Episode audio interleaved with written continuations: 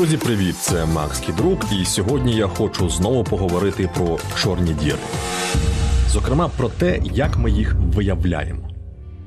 Проблема тут очевидна: як можна побачити те, що за визначенням є невидимим.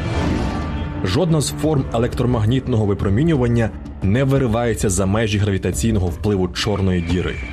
Тож, як ми можемо бути певні, що вони насправді існують?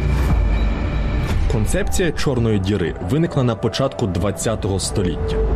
Існування точкових об'єктів із нескінченною густиною безпосередньо випливало з Ейнштейнівської загальної теорії відносності. Проте минуло півстоліття, перш ніж учені поставилися до цієї ідеї серйозно. Та й то не всі. Чимало з них залишалися скептичними і навіть насміхалися над колегами, що вірили в реальність чорних дір. Зараз це звучить дещо дивно, зважаючи, що за минулі три десятиліття астрономи й астрофізики напрацювали щонайменше півдесятка способів виявляти чорні діри. Річ у тім, що чорні діри здебільшого не є ізольованими об'єктами.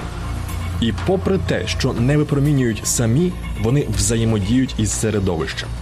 Ця взаємодія є настільки бурхливою, що не помітити її неможливо.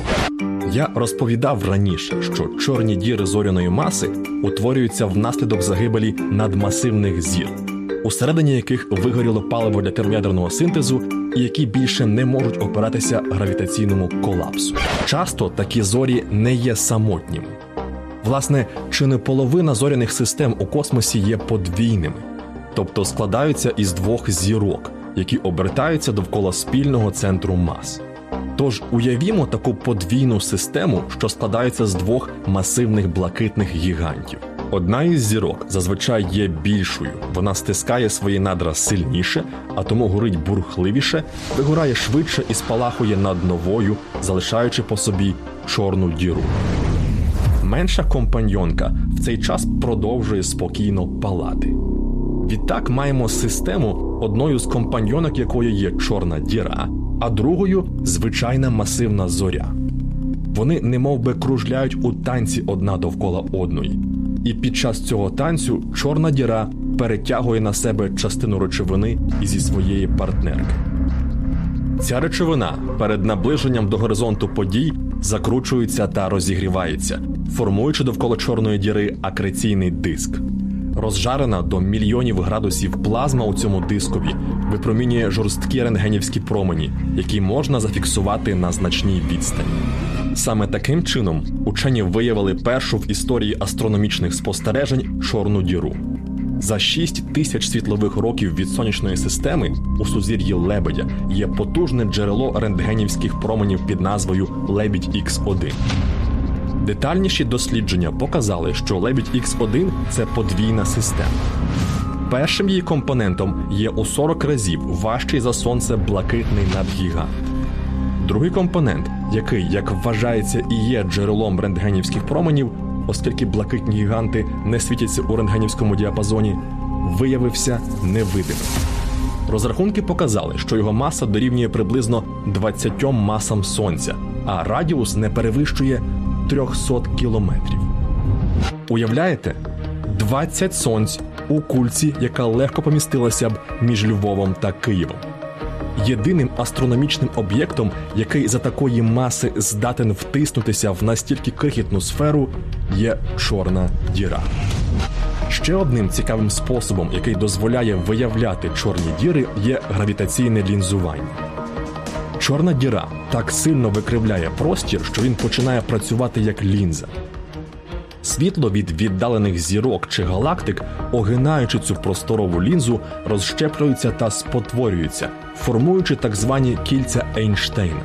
Тобто, якщо астрономи виявлять на небі сплющені і немовби віддзеркалені зображення одного й того ж небесного об'єкта, інакше кажучи, спостерігають ефект лінзування, а в області, де мала би розташовуватися ця уявна лінза, немає видимого масивного тіла, то майже напевно там розташовується чорна діра. Чорні діри також можна виявити за їх взаємодією між собою за допомогою гравітаційних хвиль.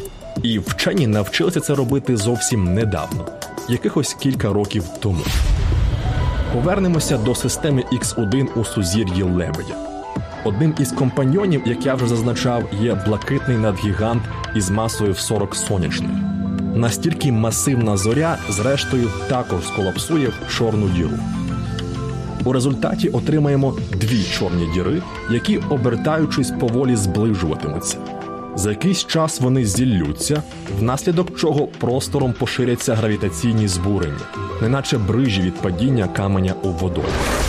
Ці збурення або гравітаційні хвилі безперешкодно розходяться на колосальній відстані і дозволяють астрономам фіксувати злиття чорних дір за мільярди світлових років від сонячної системи.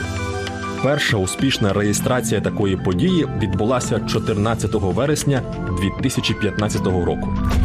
Вчені зафіксували відлуння від бурхливого об'єднання двох чорних дір масами 36 та 29 сонячних на відстані 1 мільярда 300 мільйонів світлових років від Землі. Це стало першим в історії науки експериментальним виявленням гравітаційних хвиль. І 2017 року фізики Райнер Вайс, Беррі Беріш та Кіп Торн отримали за це Нобелівську премію. Доказом існування чорної діри може бути її гравітаційний вплив на тіла, що обертаються поблизу. Скажімо, для підтвердження гіпотези про те, що в центрі нашої галактики розташовується надмасивна чорна діра, вчені протягом 10 років відстежували траєкторії невеликої групи зірок у центральній частині чумацького шляху. Вони виснували, що єдиним поясненням надзвичайно швидкого руху цих зір може бути компактний об'єкт з масою близько 4 мільйонів сонць. Враховуючи об'єм, в який цей об'єкт має бути втиснутий, а також той факт, що ми безпосередньо його не спостерігаємо, висновок може бути лише один. У центрі галактики абсолютно точно сидить велетенська чорна діра. Словом, подібних прикладів вистачає. На сьогодні перелік підтверджених чорних дір налічує кількадесят об'єктів, і він постійно поповнюється.